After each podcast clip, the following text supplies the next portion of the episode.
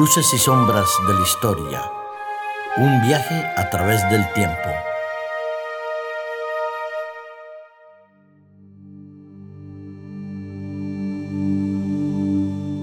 Los viajes, cuando son acompañados por un guía extraordinario, resultan una maravillosa experiencia de nunca olvidar. Nuestra historia contemporánea, antigua o moderna, lo importante es que el guía sea una persona bien preparada, como nuestro amigo Darío. Un placer saludarte.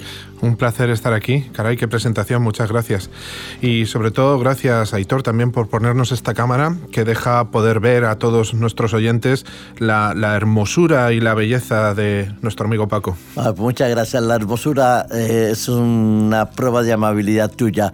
Lo cierto es que, mira, hoy mm, deseo viajar contigo hacia unos años mm, bastante pasados, mm, al finales del siglo segundo, tercero antes de Cristo, ¿no? Por ahí. Por ahí nos situaremos.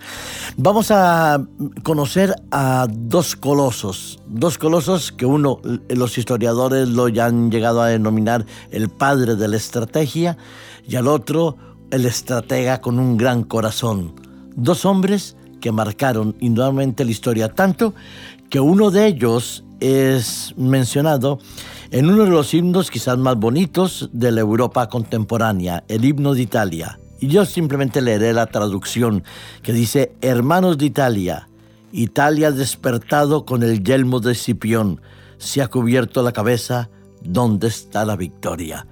Y del otro personaje sabemos que su historia marcó también nuestra vida y la vida de aquellos que vivimos en Sagunto. ¿De quién hablamos? Qué bonito lo, de, lo del himno.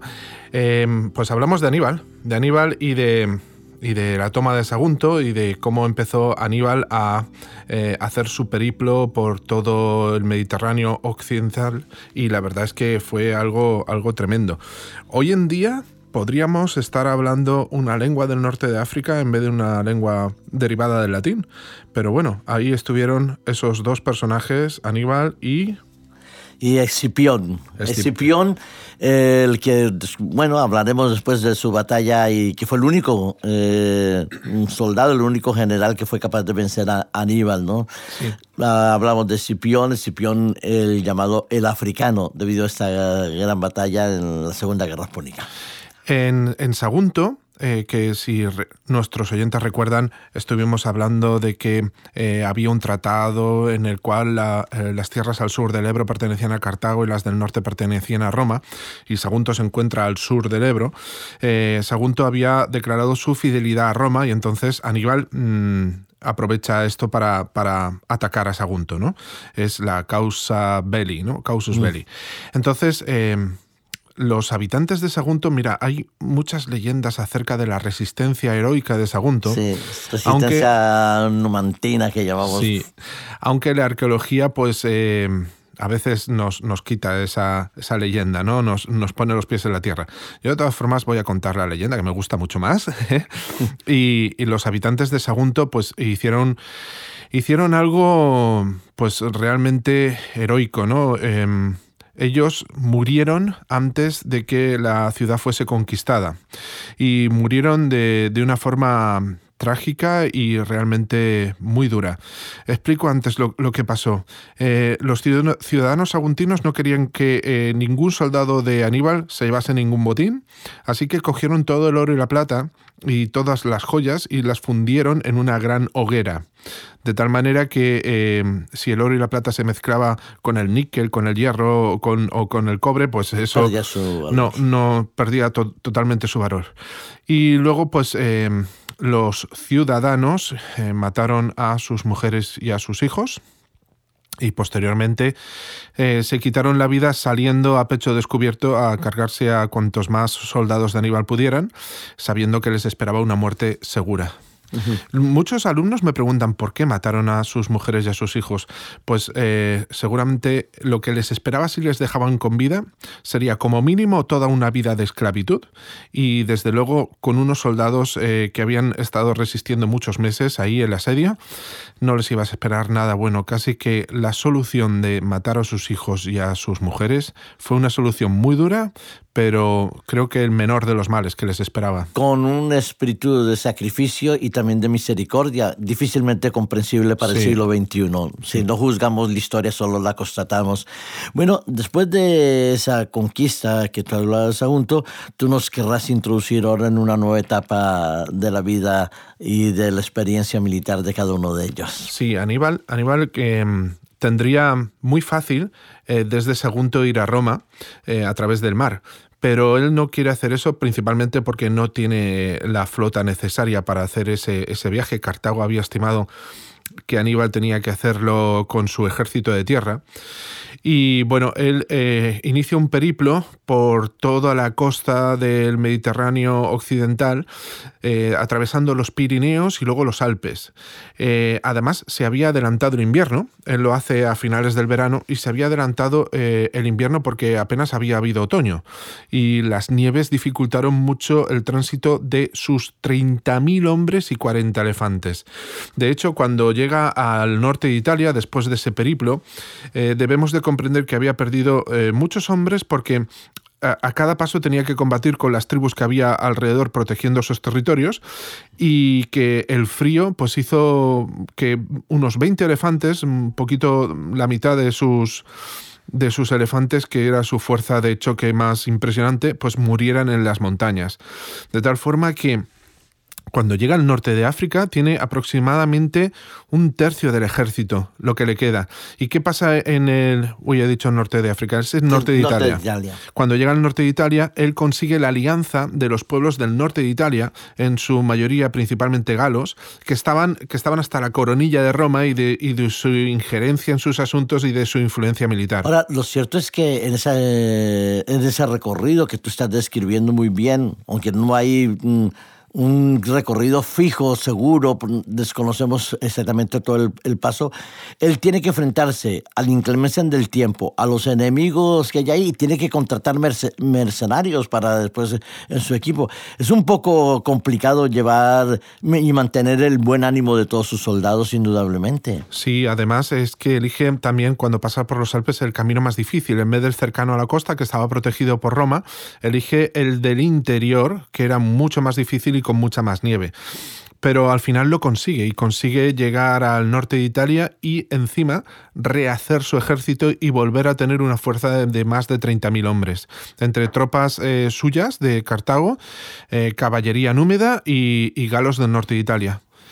Bueno, eh, cuando él llega a las colinas muy cercanas, porque él no llega a conquistar Roma, él se queda a las afueras de Roma, ¿Cómo hace para levantarle el ánimo a los soldados que también están un poco decaídos? Pues es algo muy curioso de la historia. Él tiene tres batallas en el, en el norte de Italia que, que, gana por goleada, a pesar de que Roma tenía eh, en cada batalla ejércitos superiores a Cartago. Por la estrategia, la gana por la estrategia que tiene. Es un grandísimo estratega. Pero cuando está a las puertas de Roma, eh, los augures le indican que no es conveniente conquistar Roma. Y entonces él, debido a eso, debido a esos augures, considera que no es conveniente. Eh, en algunos libros eh, podemos ver que esa no fue una decisión del todo correcta, casi que ahí eh, se desequilibró la balanza a favor de Roma, porque digamos que Aníbal perdona a Roma en esa, en esa cuestión y sigue su periplo hacia el sur de Italia. digamos que él piensa que es mejor acabar con todas las fuerzas militares que hay esparcidas por el territorio de Italia y una vez acabadas esas fuerzas militares conquistar Roma para siempre. Y entonces va hasta el sur de Italia y allí tiene una batalla, una batalla famosa en la historia en la cual eh, inflige una grandísima derrota a Roma. ¿Y cómo se llama esa batalla? La batalla de Cannas.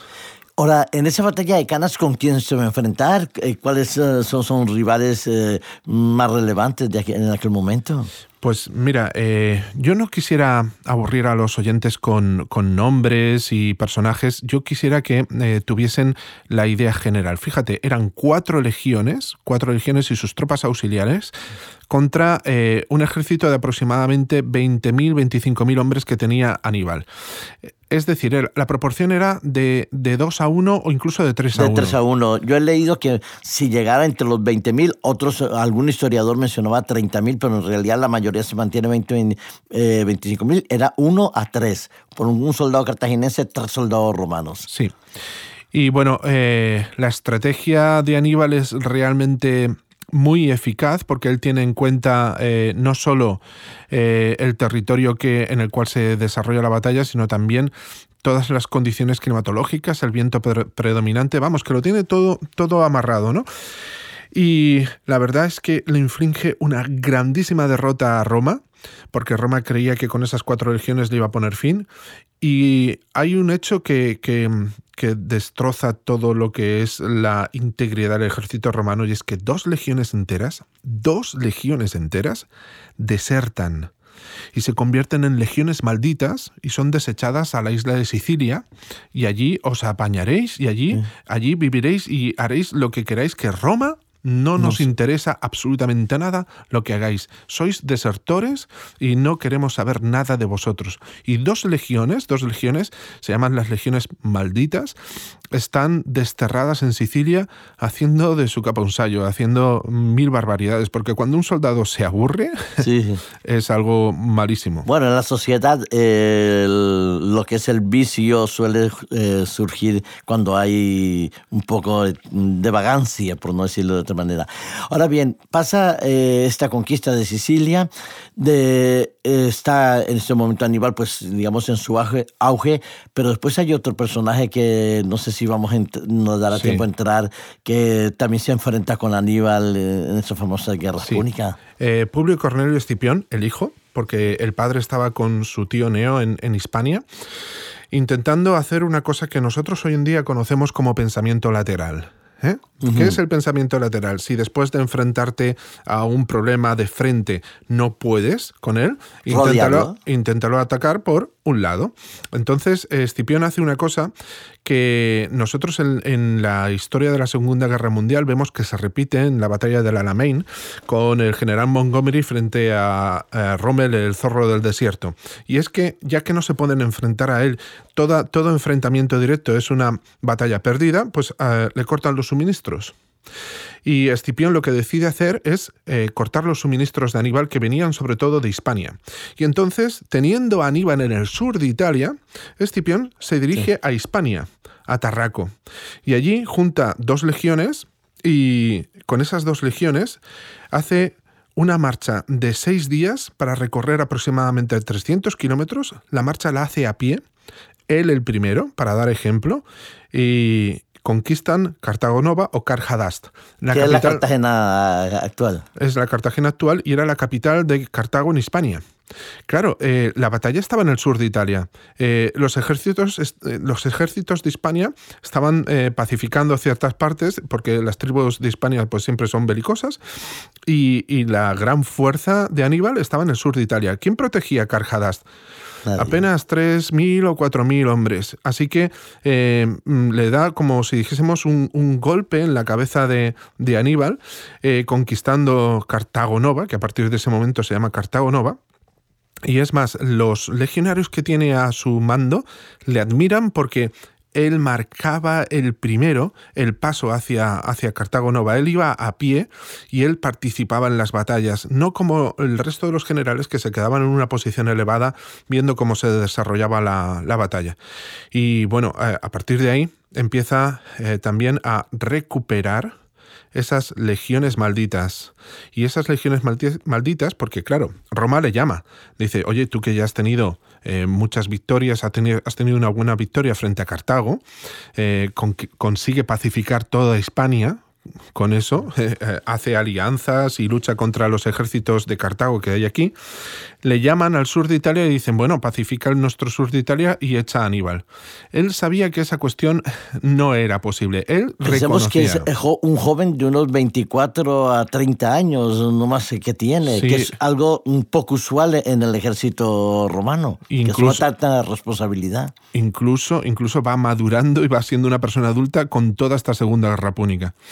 Eh, consigue, cuando llega al sur de Italia, él sabe que enfrentarse a Aníbal no es buena idea y consigue que esas dos legiones, dos legiones malditas que había en Sicilia, consigue ponerlas de su lado. En una de las cuestiones para ponerlas de su lado, les, les, dice que él confía en ellos, pero que ellos deben de confiar en él. Y aplica la decimatio. ¿Sabemos lo que es la decimatio? No, pues explicándolo. Para poner disciplina, eh, hay una cuestión muy dura. De 10 legionarios, uno, al azar, tiene que morir apaleado por el resto, por los nueve. La decimatio. ¿Te puedes imaginar? Un poco, eh, un poco drástica la medida. Muy drástica, porque no sabían nunca a quién le iba a tocar ser el décimo hombre, y muy, muy violenta, porque tenía que morir a palos no podían utilizar una espada, no podían utilizar una lanza, no podían utilizar nada, nada más que darle una gran paliza. A partir de esa situación tan desagradable y violenta, las legiones le empiezan a obedecer. Y, realmente él consigue alguna que otra victoria en el sur de Italia, pero sobre todo consigue llevar esas legiones a donde a él le interesa, al norte de África, a conquistar Cartago con ese, con ese pensamiento lateral, con ese evitar enfrentarse a Aníbal de manera directa en Italia, consigue que Cartago llame a Aníbal al norte de África y Aníbal, desesperado, dice, pero si ya casi tengo a Roma, ya casi la tengo. Y Cartago, el Senado de Cartago le dice, no, vente aquí al norte de Italia que tenemos que defender Cartago. Y entonces eh, esa batalla final, porque se enfrentan eh, Aníbal y Escipión. La batalla de Zama. La batalla de Zama. Que es una batalla en la cual la estrategia de Escipión por fin gana a la estrategia de Aníbal. Eh, Aníbal contaba con 80 elefantes. Eh, Escipión hace todo lo posible para que sus fuerzas eh, consigan dejar un pasillo y hacer que los elefantes en su ataque brutal corran y atraviesen las filas de los romanos, de tal manera que los romanos azucen a los, a los elefantes de nuevo a recorrer el camino que han hecho de vuelta contra las tropas de Cartago y hacer que los elefantes se vuelvan contra las tropas de Cartago. Aníbal se queda con los ojos como platos, la verdad, porque eso nunca se lo había, se lo había temido y las fuerzas de caballería se alejan del campo de batalla, son alejadas por, por, la maniobra de Escipión, de tal manera que solo las infanterías luchan en esa, en esa batalla. Y cuando ya casi Cartago está a punto de ganar la batalla, infantería contra infantería, entonces aparecen de nuevo las dos caballerías del ala derecha y del ala izquierda y aparecen victoriosos los, los eh, que estaban al lado de Escipión y consiguen ganar finalmente la batalla. Y así pues vamos a tener que ir concluyendo porque se nos acaba el tiempo desafortunadamente. Eh, después de esa eh, batalla, eh, cuando podremos pensar que estaba Escipión en la cumbre de su vida, también hay declives en los grandes hombres. Sí, en, en Cartago, mm, perdón, en Roma, en el Senado de Roma tenía a alguien que estaba muy en contra de todo lo que hacía Escipión, que era Catón, Catón el Viejo. Y la verdad, pues Escipión se vuelve a ver con Aníbal en otra batalla, en Magnesia, en lo que hoy consideraríamos Turquía, y Escipión va a defender un territorio que, aliado de Roma y Aníbal va con, apoyando unas tropas de, del rey de, de Siria, Ahora no recuerdo el nombre. Eh, bueno, eh, luchan con unos eh, animales que estaban perfectamente protegidos, algo así como tanques que tendríamos hoy en día, que se llaman los catafractos, ¿eh? caballos y caballeros eh, cubiertos plenamente de, metal. Y eh, Escipión, una vez más, logra, casi con un golpe de suerte, logra derrotar a Aníbal. Y a partir de ahí, las cosas se, se tuercen drásticamente para Aníbal, que es desterrado por Cartago, que sus propios mm, compatriotas lo desechan. Lo traicionan Y con Escipión vivimos exactamente lo mismo. Casi son dos vidas paralelas en, en sus batallas y en su ocaso. Exactamente, eh, y es más, eh, la fecha del fallecimiento de ambos es muy, muy parecida, tanto su nacimiento como su ocaso y muerte son años muy, cercanos el uno al otro. La verdad es que no podríamos entender el nacimiento del Imperio de Roma sin estos dos personajes y sobre todo sin, sin africanos, ¿no? El, el Escipión, Escipión era africano. Tanto es así como recordamos al comienzo del programa que el himno italiano reconoce que se levanta Italia resurge Italia gracias a Escipión y a su estrategia. Muchas gracias, Darío. Se nos acabó el tiempo. Nos gustaría seguir hablando de esto y de muchas otras cosas más. Os emplazamos para el próximo programa y deseando que podáis disfrutar de una buena semana.